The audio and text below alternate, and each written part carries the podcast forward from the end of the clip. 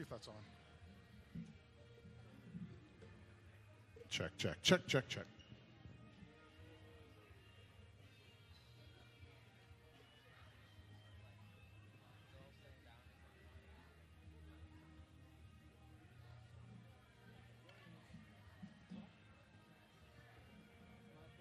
As everybody gets in, there's going to be a special introduction this morning.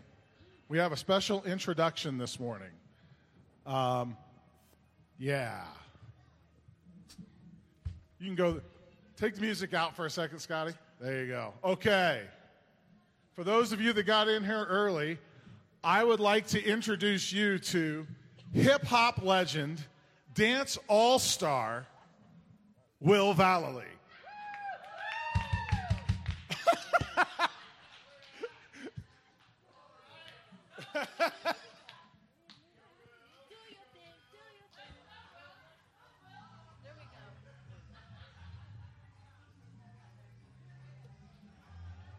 He will be signing autographs after we're done.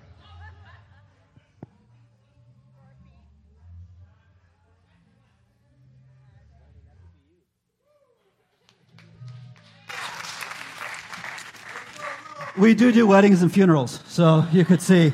I'll do that dance at either one, whatever one you want. Um, yeah. The, welcome. I guess everyone's not awake yet. Yeah. What? What? Yeah, we had a good time. So a, you know, Josh and I were talking about that, and something I think that's lost because you know in the Christian culture, kind of the, the forefathers of our faith were part of a, a different culture than we're from the, the, the Jewish culture, the Israelite culture. And, and, these people, they honestly knew how to party and have a good time, right? They'd have a festival, and that baby would last long and long. You know, we go to a wedding here, we're like, it's been like two hours, time to go home. Right? Right? Now, I, I get that, but sometimes we think we're missing something here because we have a God who's done everything, is in control. He's the man, I'm not, and I don't have to be. So why can't I celebrate a little bit? So sometimes I think we don't celebrate enough. So hey, dance. You're sore, you dance. Say exercise, it's good for you. hey, wanted to just welcome everyone in. I know people are making their way in. If you're new here, my name is Will. I'm the pastor and the dancer. Yeah. Um, And now you know the answer to an important question. Everyone looks at my wife and says, How in the world did you get such a beautiful woman to fall for you? The dance moves, baby. Pay attention, youngins. You got the smooth dance moves, you can, you know, be a six and get like, well, a five and get like an 11, right? Okay? This is how that works. It's the dance moves. That's the key. And the blessing of God. But today we're going to celebrate. We're going to worship. I, I just feel like I need to kind of take it back to a base level. So, welcome, guys. Here at the Ridge, we, if you want to support our ministry, don't pass out baskets. So, we have these offering baskets here two here and two in the back. It's also a place where we'd love for you to put information on these cards here. There's prayer request if you have a prayer request. If you're visiting, you want more information. Um, if you've come a few times and you're like, you guys are my kind of crazy, right? Like, yeah, no, that's really blinking. It's not in your mind. It's really blinking right now. So, but if you're if you see that, would you fill this out so we can either be praying for you or connect with you? Maybe you want to get on the email list and find out what we're doing and put it in one of those baskets by the end of the, by by the time you leave today. Okay. Uh, secondly, want to invite you back tonight. We've started. We're going through the book of John Sunday morning. Too many times we talk about it Sunday morning, and then it's just dropped. So, from that heart, we've started back what we're calling Sunday night church. So, what's happening here is we don't have anything for the kids from zero to sixth grade right now on Sunday night. But if you have teenage kids, God bless you, first of all. And then, secondly, bring them to youth. We've got youth group from four to six on Sunday nights. At that same time, four to six, all us big kids and the gray hairs, all of us over here, we get together and we have Sunday night church. And, and usually what we'll do is we'll expand or, or go on that topic and just keep going with it from what we're talking about Sunday mornings. So come be here, part of that, four to six. Another way to connect, guys, Wednesday nights. Uh, Randy and Sandy are hosting game night here at the church. So it's a great time. Four to six, or four to eight. Okay. Yeah, so they're here from four to eight. You can kind of come and go. Kids are welcome, all ages, because they're playing playing board games. He said the kids usually beat the adults. Yes. So, so yeah, yeah. So Sunday night you have that kind of connection where it's discussion based. We're going through what we're talking about in the sermon or some kind of biblical talk, topic. Wednesday night, it's much more, I know there's a devotional piece, but it's much more of a, a game time and just a pure fellowship. Okay? Now, if you look behind me, what's cool is we've got, we've got eight people up here, just like you and I, that want to serve God. They've been practicing this week and working on, on putting together a set of music that invite us to worship with them. I'm really grateful for that. So I want to pray, and then I want to invite all you guys to stand, and we'll, we'll sing some songs together, okay? Father, we're, we're here to be together. We're here to spur one another along, to, to challenge one another, to encourage one another, to hold each other's hands, or, or even rebuke each other at times, whatever it takes, so that we would be men and women knowing you more and more and growing in our faith and our relationship with you, Lord Jesus. And so just help us, Lord, as, we as we try to follow you, that we be people that keep following you. So right now, Lord, we just want to sing praises from our hearts about you, about your, your wonder and your amazement and your unending love for us, Lord, and our gratefulness for you. So please take every one of these songs as, as a prayer. And we just pray this, Jesus because of what you did and because of who you are. Amen. Good morning. I want to invite you all to stand up. We've got a couple of new songs this morning. We're going to have some fun worshiping God, letting the joy of Him just fill us and fill this place. Thank you.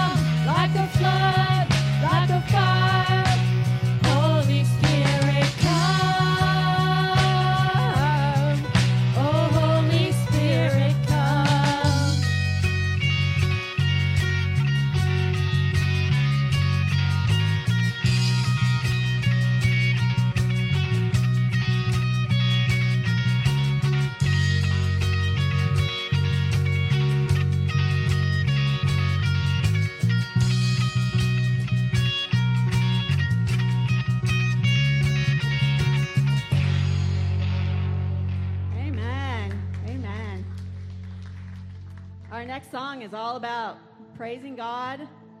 Fear cannot exist while we are praising. So if you are carrying that today, let it go. Just give it to Him.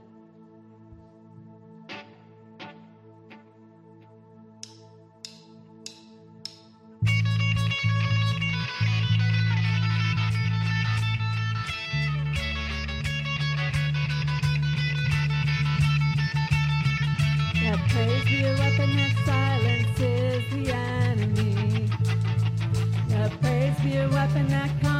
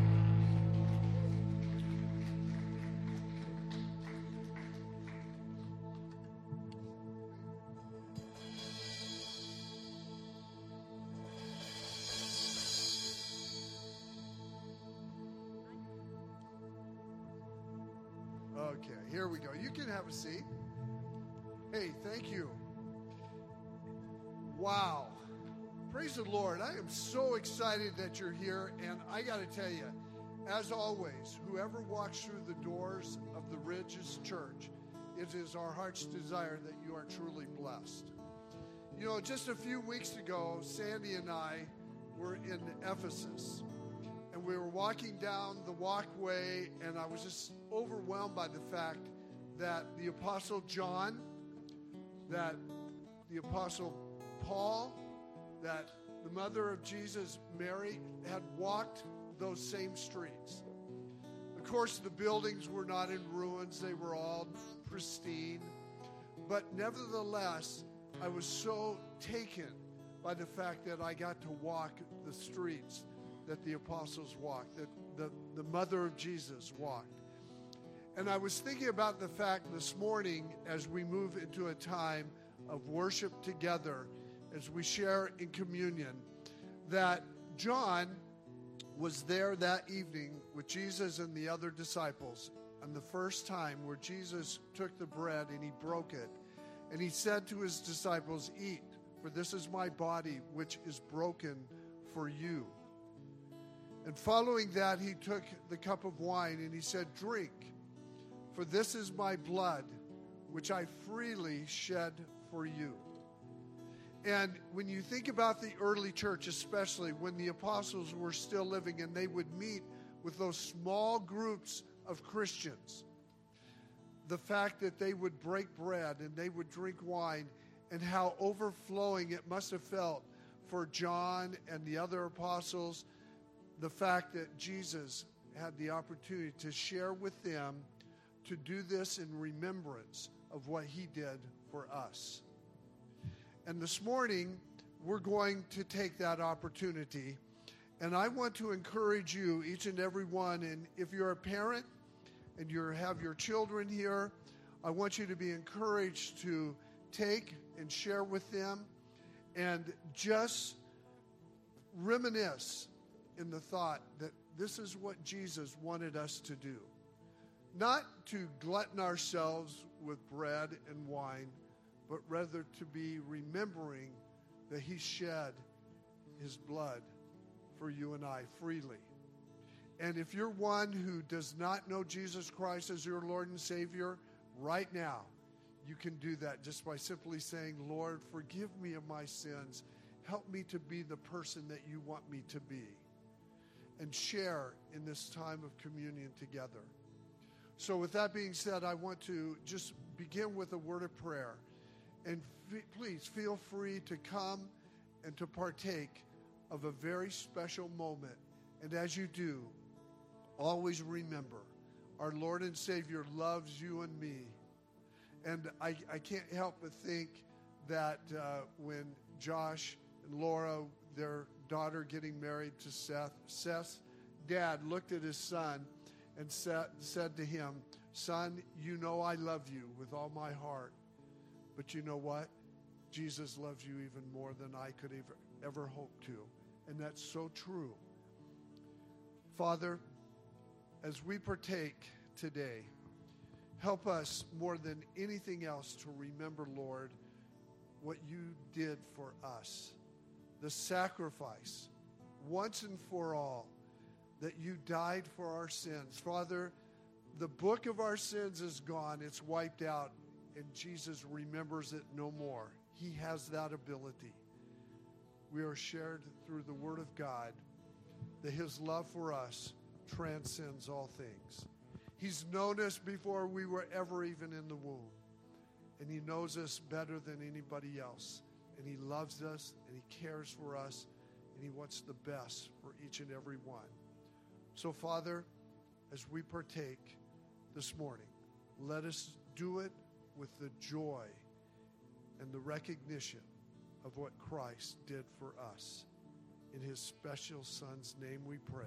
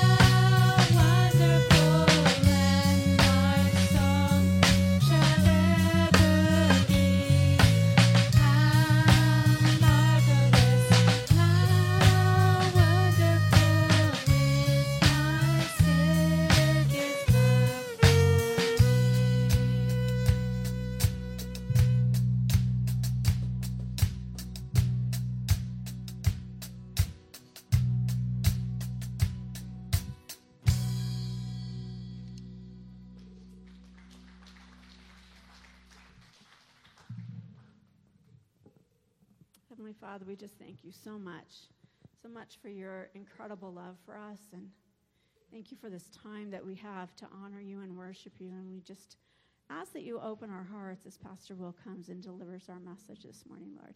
In Jesus' name, amen.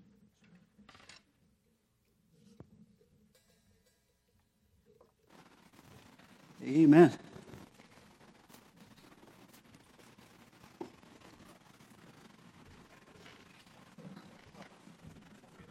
Supposed to be, am I not preach from the back? Oh, well, right. Yeah. Of course, the people online might not appreciate that so much, but Hey, thank you, everyone up there on the platform, for pushing through and, and leading us today as we sing praises. Um, grab your Bibles. And we're, we're actually, God willing, we'll see what happens for sure, but God willing, we're going to finish chapter one today of John. So that's, that's an accomplishment because we go kind of slow sometimes. Uh, John chapter one. Sermon titles aren't important, but I thought this was funny anyway. Josh and I were laughing about it. Taking walks and making friends. So at my house, it's kind of like that. About half the people at my house we love. When we, we go somewhere, we always make friends. And then the rest of them are just embarrassed because we're always making friends. But at this point in time, what we're seeing is Jesus uh, going from place to place intentionally, connecting with people, and beginning to get, get together his disciples um, let me pray and then we'll, we'll get into that. Lord, I just ask that you lead us. Just lead us as we get into your word here. Speak to us, teach us. I pray that these words wouldn't just go in our head, but they'd help us to know you more, that they would help us to trust you more so that we can push into you, lean into you, whatever word we want to use, so that you are truly our God and someone we can depend on because we just need you. Lord, we don't see clearly, we're easily taken out. We're easily frustrated, easily offended, easily sad, and so simple sometimes, Lord. And we just we need a savior. We need a rescuer, and that's you. I pray, like John's prayer for his his letter, that this would actually help us to grow in believing you. So lead us in that process, I pray. Amen. Now, this is a map here. It's a it's really small, so it's hard to see. But, but what you see kind of in the center here, right? You, oops, I think it, it shut that off. So what you see over here is, is towards the bottom. There's a little body of water. That's the Dead Sea. And then you go up and you have the Sea of Galilee. Anyone know the river that runs, that's running between those two right there? It's kind of hard to see. The Jordan River. Now, the reason why I'm bringing this up is up to this point, we see we're coming on the scene and there's this guy, John the Baptist. And what he's doing is he is he's basically paving the way for Jesus. And so a lot of times it says that Jesus came, and it's a little bit confusing because apparently uh, John was baptizing people in a place called Bethany on the other side, right, of the Jordan River.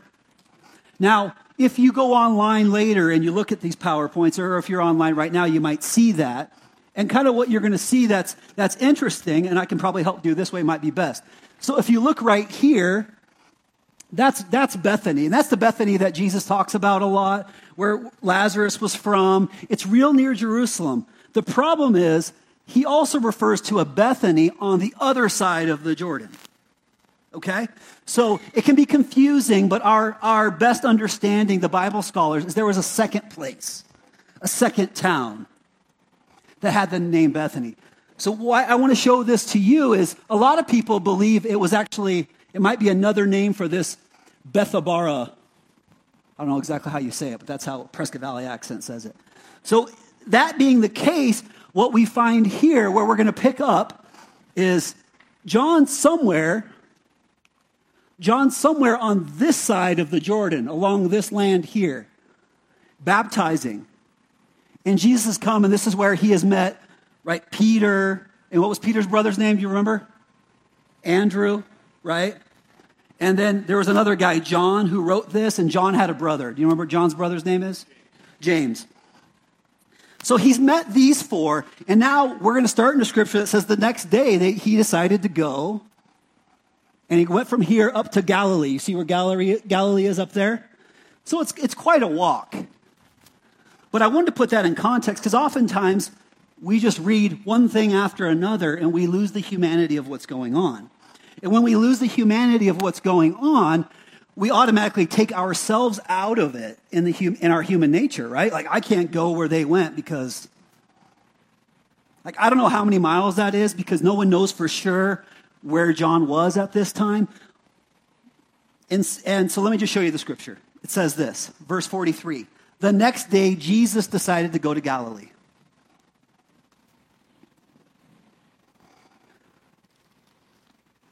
And why that's significant is a lot of people will say, well, he went to Galilee the next day.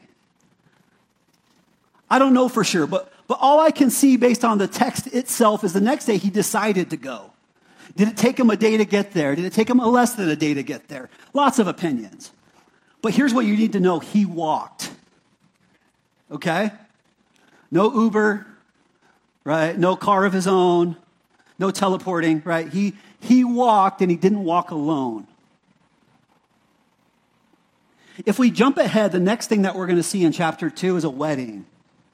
And there was guys with him at the wedding. So if they came, if they came from all the way down here somewhere on this side of the Jordan over here across the Jordan somehow over into Galilee up on Cana up at the top there that's where the wedding is. So he had a group of people going with him.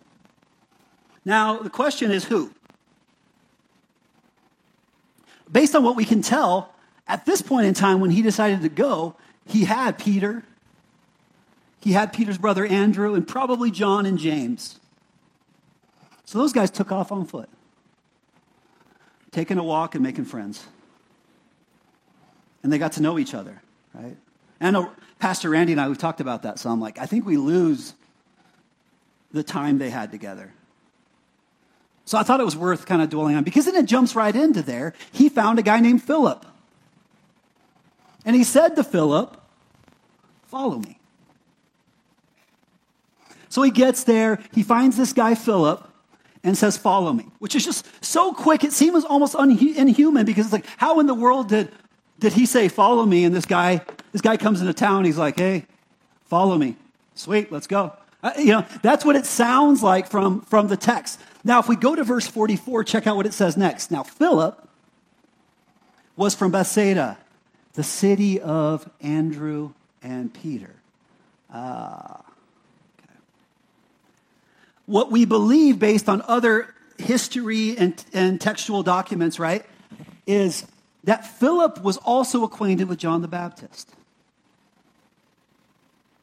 It doesn't say it right there, but they believe that, which you're pretty sure the fact that John mentioned, right, that Philip was from the same city as Andrew and Peter, and these were not huge cities, they had some kind of acquaintance, right? Now it's different. Now the guy walks into town and he's like, Simon, right? Who was Peter's name until Jesus gave him a new one. Andrew, like, hey, what's up, guys? I haven't seen you in a while. Oh, yeah, we've been down over in Bethany with John. Oh, yeah, I knew you guys were going down there. How'd it go, right? Oh, this is our friend, the Messiah, by the way, Jesus. You should follow him, the one John was telling us about. He's like, sweet, I'm in. Does that make a little more sense? Okay, so let's let's just so now fascinating enough, they also think he was a fisher. Was he acquainted with John and James? John doesn't say. But now, now do you see the humanity in this?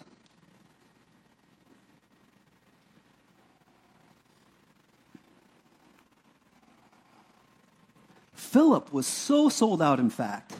Verse 30 or 45 says this He went and found Nathanael.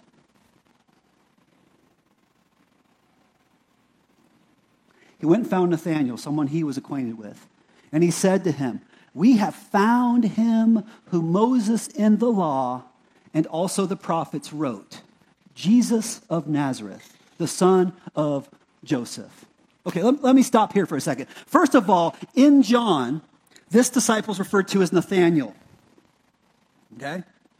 In other books, other the other the gospel the other gospel books, you'll hear him referred to as Bartholomew. And the reason why is because of his father. You can link both of the names to having the same father.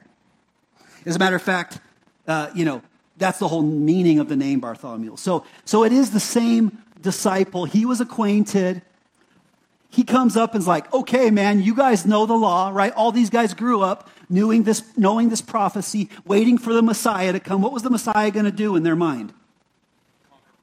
Conquer Rome, right? So he knew about that, and then he became acquainted through John the Baptist, who was paving the way. He had these guys, these guys were longing to be part of what was about to happen the overthrowing of Rome.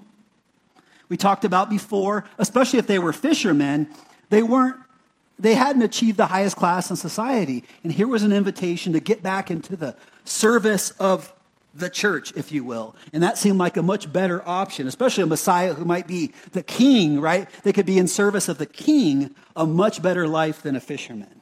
These guys were pumped about what was happening, right? Now, what's funny, it's lost on us, but once he told them we found the Messiah, I'm just picturing Philip's or Nathaniel's face like, oh, sweet. And then he's like, yeah, his name is Jesus, and he's from Nazareth. His dad's name is Joseph. And I bet his face just dropped. And then he says this Nathaniel said to him, Can anything good come out of Nazareth? And Philip said to him, Come and see. Uh, once again, lost on us. But from what I can gather from my studies, not like Nathaniel comes from a, a really amazing place with lots of prestige, but he considers himself high class compared to the folks in Nazareth. So he knows, he clearly knows the prophecy. He knows that this Messiah is going to come from the, the city of David, which is Bethlehem, which he did come from. But none of these guys cared to ask where he was born. They just cared to ask where he was living, right? Uh, fascinating enough. So Philip said, Come see. And this is where it gets really like, really sort of challenging, but we read over this and we just skip over it. So then Jesus saw Nathanael coming toward him, and he said to him, Behold, an Israelite indeed, in whom there is no deceit. I need your help here. When you think of Israelite, what do we think of? What do you guys think of based on what you know so far? What's that? Jewish, okay. I mean, there probably are wrong answers, but there's not very many wrong answers. I want to know kind of where we're at. What was that? The chosen of God. The elitist. What's that? Okay, when you're reading that, you're thinking of a Pharisee. They're very concerned about what? The laws. Yeah, right? Like, what are they supposed to do? What are they not supposed to do? There is that elitist attitude because they're the one family from whom God is going to save the world, right? And, and they're the blessed ones. Yeah. Anything else?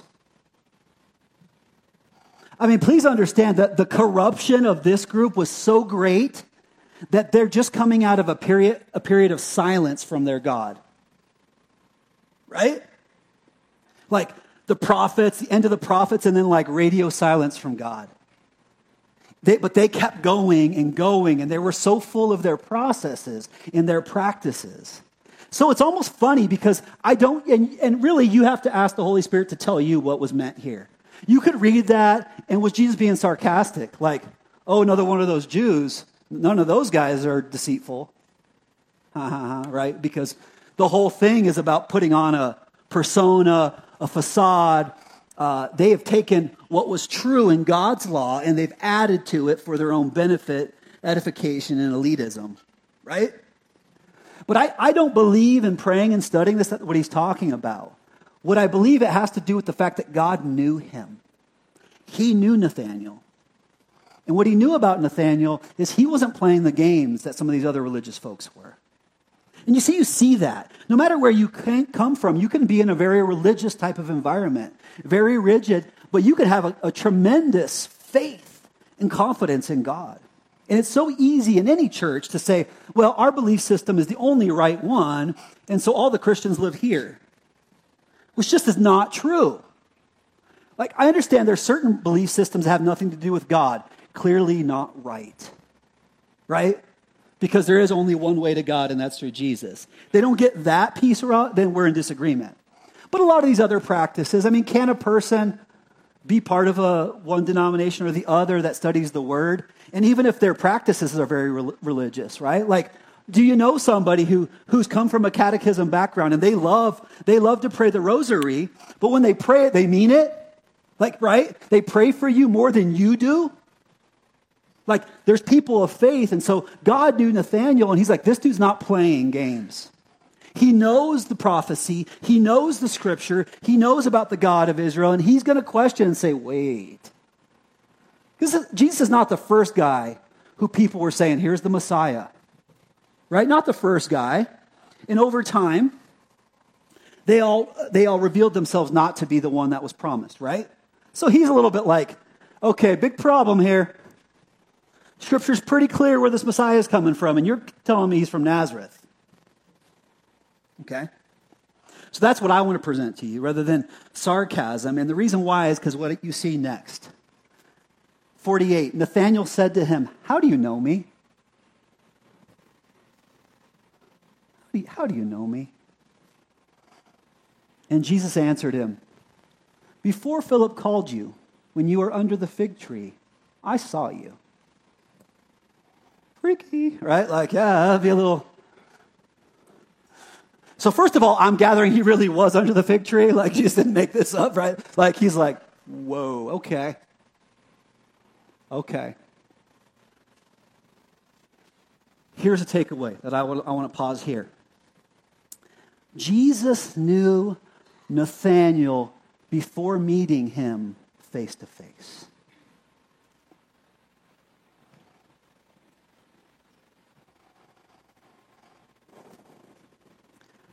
Is that a fair conclusion based on what we've just read? Because if I'm wrong, man, question me because I want to grow, I want to, I want to know and grow more. Okay. Let me throw a couple church words at you. The first one, right, you could, you could do omniscience or omniscient. And the two words together has to do with knowing everything. Okay? Because God, because God created everything, He knows everything. Omniscient. So I could see why when Nathaniel's like, How did he know that?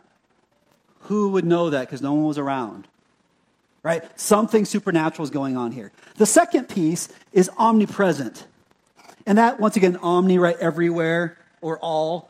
And then present. So he's like present everywhere. Like Jesus is everywhere and Jesus knows everything.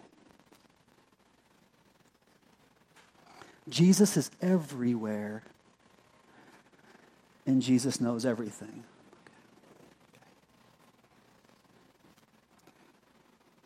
What do you do with that? What do you say? Jesus is watching. Yeah, be careful. Right? No, I mean, you can do that, right? Like, beware, Jesus is watching you, like some sadistic Santa Claus that knows where you're sleeping and knows when you're awake, right? Um, I think what it is, and what really, uh, what I wonder what was going on with, with Nathaniel at the time, he was seeing in practice these two, these two truths.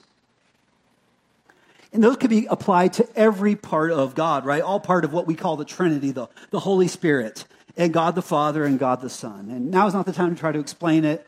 One, two, I'm, my brain's too small to understand it. But what I know is Jesus was all God, all man, and so he knew everything and he was everywhere. And that's what hit Nathan upside, Nathaniel upside the head. So then Nathaniel answered him, verse 49, Rabbi, you are the Son of God. You are the King of Israel. So, what happened? What happened? Like, what was it? What was Nathan saying to himself, right? Like, what was he saying under that tree? Or what was he thinking about?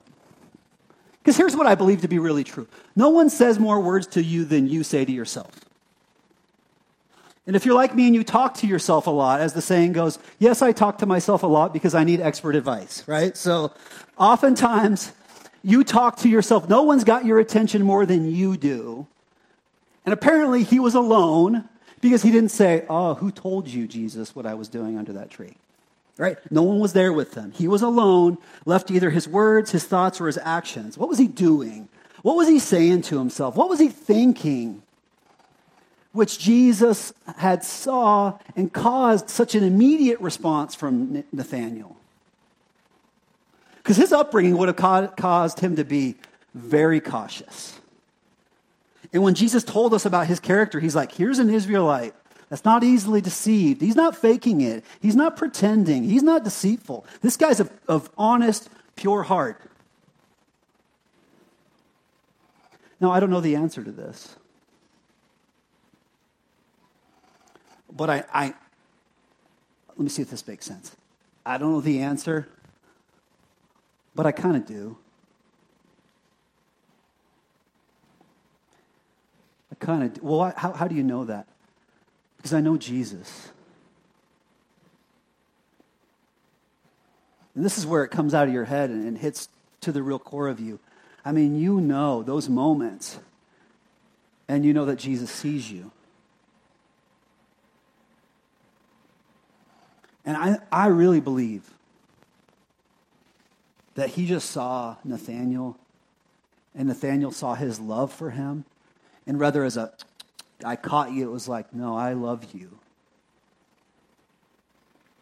right? Because it tells us, don't we know that the kindness of God is what leads us to repentance? And, and, when it says that, what it's saying is, I'm not trying to shame you to change your mind. I'm loving you into changing your mind because when you know I love you, you're less afraid to come my way.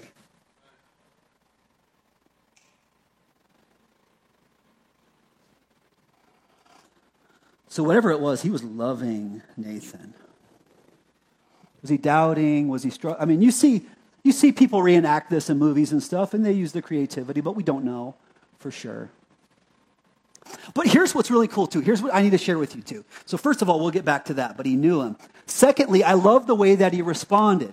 He said three separate phrases. First one was rabbi. What's rabbi mean? Teacher. Okay. So he saw that Jesus knew more than he knew, and he's like, there's a guy who knows and a guy worth following and learning from. Teacher. And I, think he was right on with that, right? Now, his, his uh, context for what a rabbi was was probably more culturally at the time like, okay, I'll go where you're going because I want to take on your way of living and then eventually become someone who has people take on my way of living. And he says, I would rather do that than the other job I was doing. So his context might be wrong, but his understanding was right. Second one, son of God. And this statement would, could be referred back more to that idea of Messiah. And he was right. But what did he expect the Messiah to do? Yeah. Uh, you know, they thought political leader, right? From the city of David, going to reestablish what David had, only so much better because it was God in charge. And so clearly the Romans didn't have a place in that. Clearly, as Josh said last week, what was it? Healthy, wealthy, and wise. Man, that's what they were expecting. They're like, yes, healthy, wealthy, wise, cha-ching, let's do this. And then the third one really says it, King of Israel. That's what they were, that's what he was expecting. He's like, yes, you're here. Romans are going down. I'm gonna live in the castle. Yes.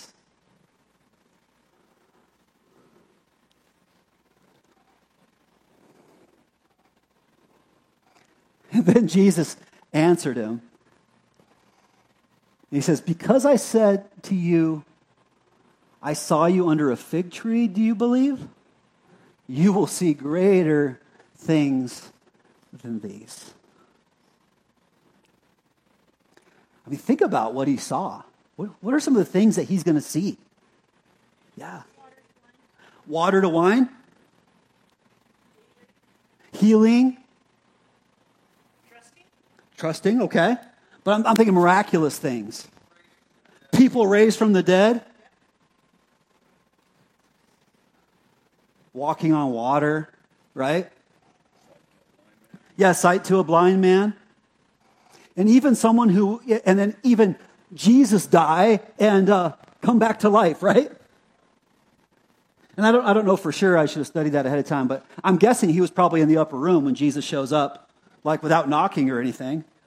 Like comes to their dinner and then all of a sudden, poof, he's like through the wall or something, right? Like, yeah, right? And was he there at, at the big barbecue on the beach when Jesus, after resurrection? Maybe, right? He saw some miraculous things. He's like, wow, you think it's amazing that I saw you under the fig tree. Just you wait, dude.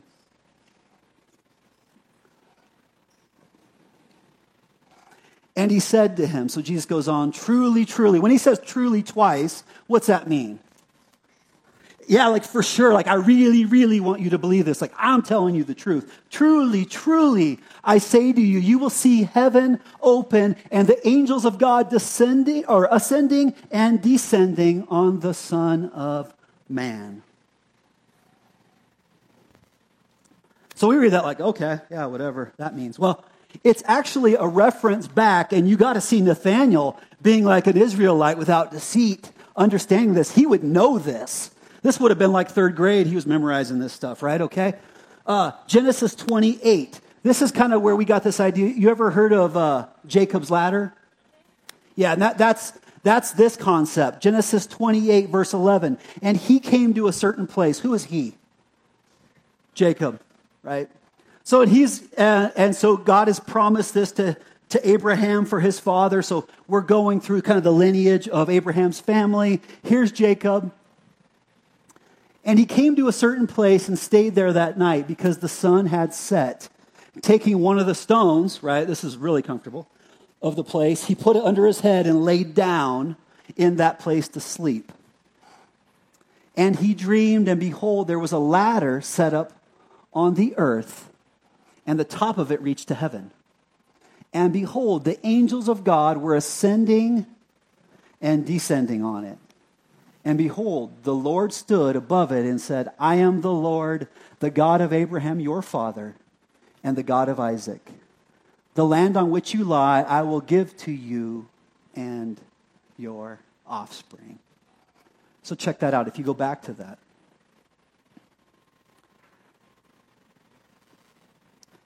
Jesus is like, listen, I'm here. I'm here to fulfill what God showed you. I am the ladder.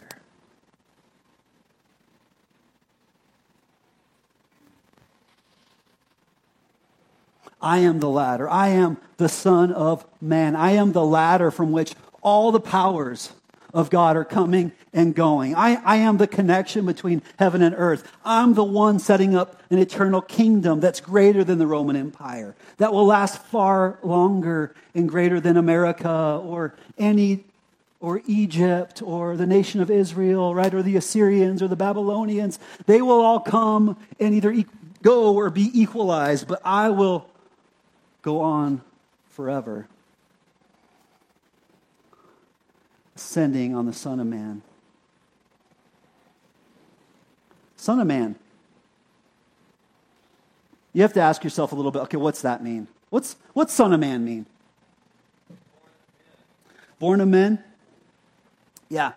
It, it, was used to even refer to like the prophet, I think it was Ezekiel, maybe they, he was a son of man. And you, you see that a lot, son of man. So it comes from man. But at the same time, the Son of Man, the idea is Jesus is all man and all God. He's the, the actual answer, the specimen, the correct version of God's Son.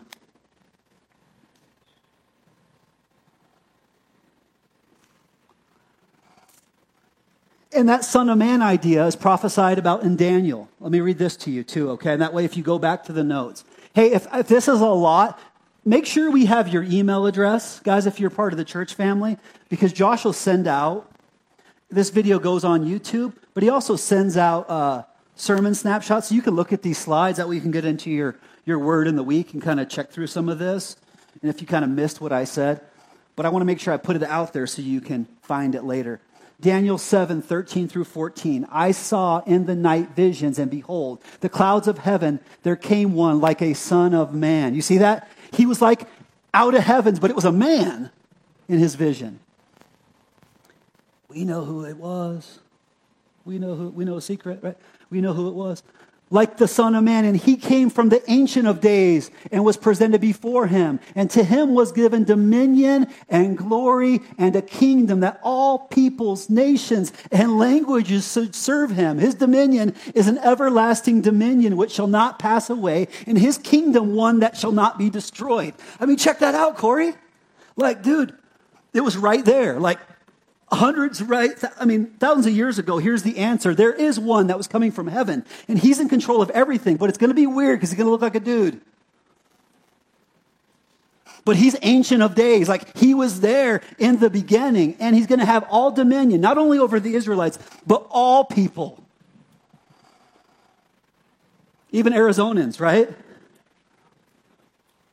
Even the expats from California that have moved over, right? Like even them, they have, they, their kingdom too.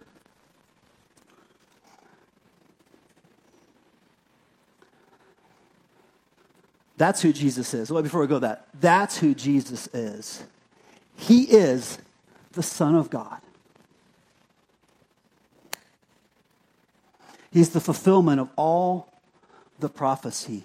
He is the one come to rescue, to connect earth back to heaven in a way, in a way that our works could never do. And all the power that we need from heaven makes its way to and fro on him. And he has dominion over all of the kingdoms. So praise God for this church, right? It's a small kingdom. Praise God that we live in Prescott Valley. It's a great place to live. Thank you for Yavapai County, and thank you, Lord, for Arizona, and thank you for the United States, and all of those things. Not that those can't be blessings, but those are not the kingdoms to whom I serve and the kingdoms who I depend on. There is one king, and he's been there before all the kingdoms, and he will be there after all the kingdoms are done, and that is Jesus.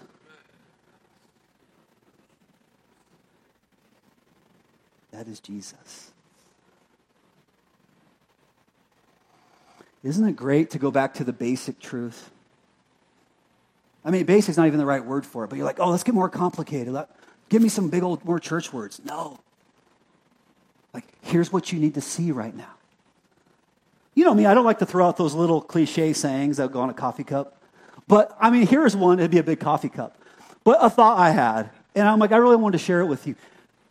Jesus, you see, is not who you expect him to be. But you are exactly who he knew you'd be. That's the, that's the cup I'd give to Nathaniel. I mean, that's the cup I'd give to me, to Randy, to Bill. I,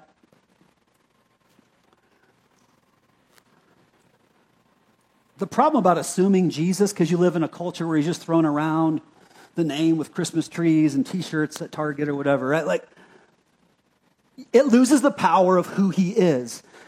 And so Nathaniel and James and John and Peter and Philip, they had an expectation of what the one who would save them would do. They had an expectation of what he would be, where he would come from, what he would act like, and what kind of work he would do.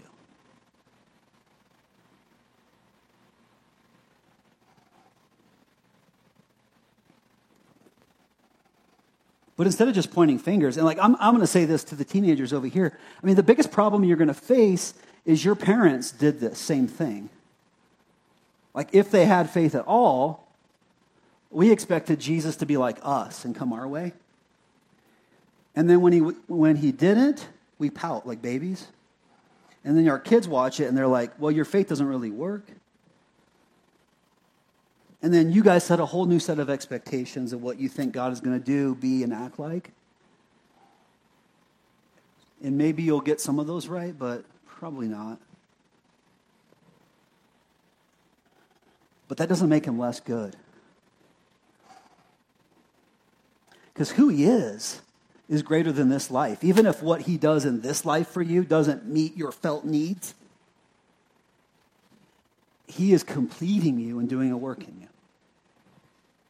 But the really cool thing, really the good news of Jesus is first of all, you're exactly,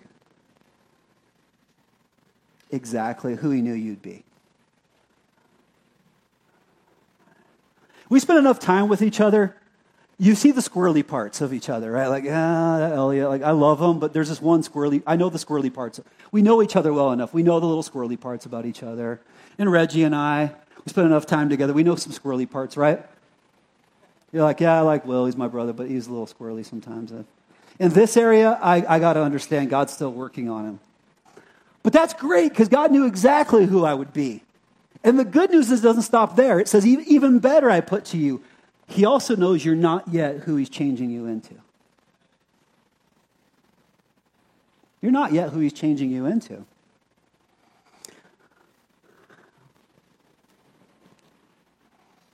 let me ask you, not because I need your approval, but I, I, I want to see where I'm wrong. Have you found Jesus to be exactly who you expected him to be? Have you found him to intercede in your life exactly as you expected he would intercede? Has he always given you putting you in the place of healthy, wealthy, and wise? No. right? And we're like, oh, that's not fair. But then Jesus is like, understand, God's going to pick some of you that are squirrely, right? And he's not going to use the most impressive specimens at a time. Like, you might dance like that, okay? That's just what it is, okay? Like, they're not going to put you on a music video that doesn't play at a small church in Prescott Valley, okay? You're, you're, this is who you are. I knew exactly who you'd be. But the good news is if you let me, I'm making you into even more than you are now. But you can fight this out, and we have a God who is so patient. He's not slow to act, the scripture says, but he's so patient, wanting that all of us would come to repentance and grow in him. So you can fight it and pretend you're done once you get baptized, and you can just keep fighting it and get more bitter every year. And I'll keep hollering at you even when you're 95, as long as I'm still breathing, right? And, and I'll be telling you, let God do his work in you.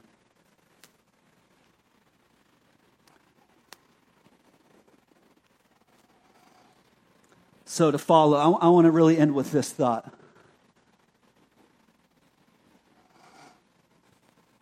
Good news about Jesus.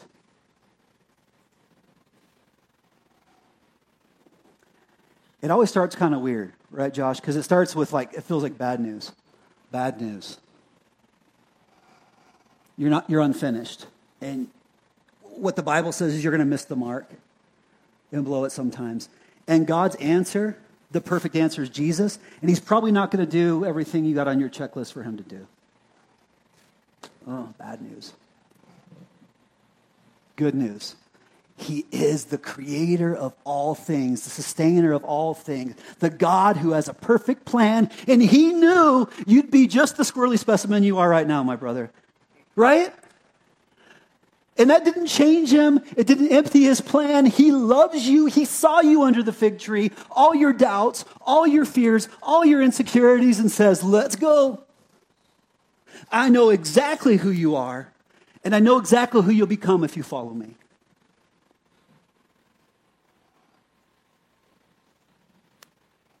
And that's the call. That's the invitation, if you will. Wherever you're at, you not only follow Jesus once, but it's a present term, oftentimes, word that's used. And that means I'm, I chose to follow him and I'm continually following him. So today, what's the date? July, what, 24th? July 24th, right? You've got to choose afresh. In this moment, will I follow him? And so we're going to put a time together. I'm going to ask the praise team to come on back up. And see, right now, here's an example all of these folks, um, a few of them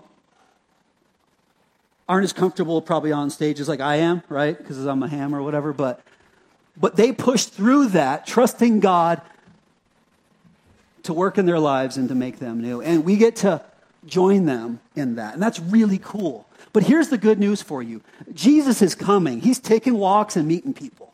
And he still does it today. As a matter of fact, I've been working on like really trying to articulate better what the church is. And here's a snapshot of one thing that I see. Do you understand the idea of a church? A gathering is simply this it's an assembly or a gathering of people called out by God. That's it. It's not the building, it's not even necessarily the individual, it's the idea, the ecclesia, the gathering of those who believe. So Jesus has been taking walks. The Spirit's been taking walks and meeting people. And He met you and you and you and you and you and you and me, and He's brought us together. And so, my job is to remind you of the good news of who Jesus is and what He's up to, even if He's not doing it the way that you expected Him. And here's the second piece He loves us even if we're under the fig tree not doing it the way we should.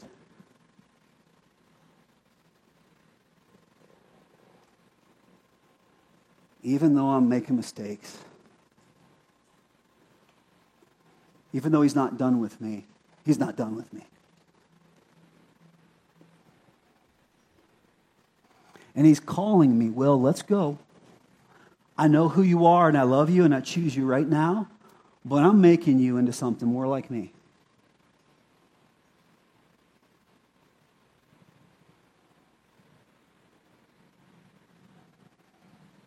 And the question we have to ask ourselves on, man, not to exaggerate, but like mo- moment by moment is like, this is God's way. Will I go with him? Or will I say, no, I'm good. I'm going to go my own way. So here's what I'd like you to think about. We're going to pray. We just find it more effective, play some music kind of soft, and we go down with the, the lights a little bit, and then we just have a little time before they start singing where you can sit before God and, and do the work that He has. He knows you, He loves you where you're at, but He's taking you somewhere. I mean, you came here, you came to the assembly of the ones who God's found, right? Now, will you follow Him?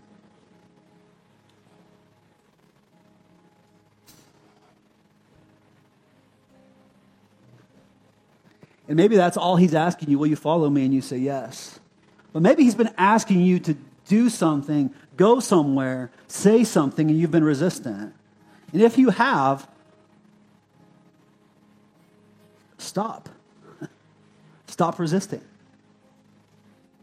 Really follow him. Go walk with him to do the thing he's asked you to do, to release the thing he's asked you to release, to say what he needs to say, to to forgive what you need to forgive. So I'm going to lead a little time, and then you, you guys have some time after that. I won't even say amen. Uh, Jesus, you, you have this way. You've come into the world full of dark as a light. Uh, and like coming into a dark bedroom with a flashlight, it's, it's, it disturbs. We've got so comfortable of the dark around us that we often hide from the light. But the light has come. And you're building a kingdom even now. Finding men and women and boys and girls who would follow you. And so, Lord, I pray that you would do your work today with each individual person like you did with Nathaniel. Like, I know you, I see you, I love you. I know you. I see you. I love you. So, Lord, we ask this time for you to have those conversations or with your children. You call out those to follow you. And then we respond. So, Lord, I just pray for courage and strength for the people to make those decisions to say yes and to walk with you. Just have your way, Lord.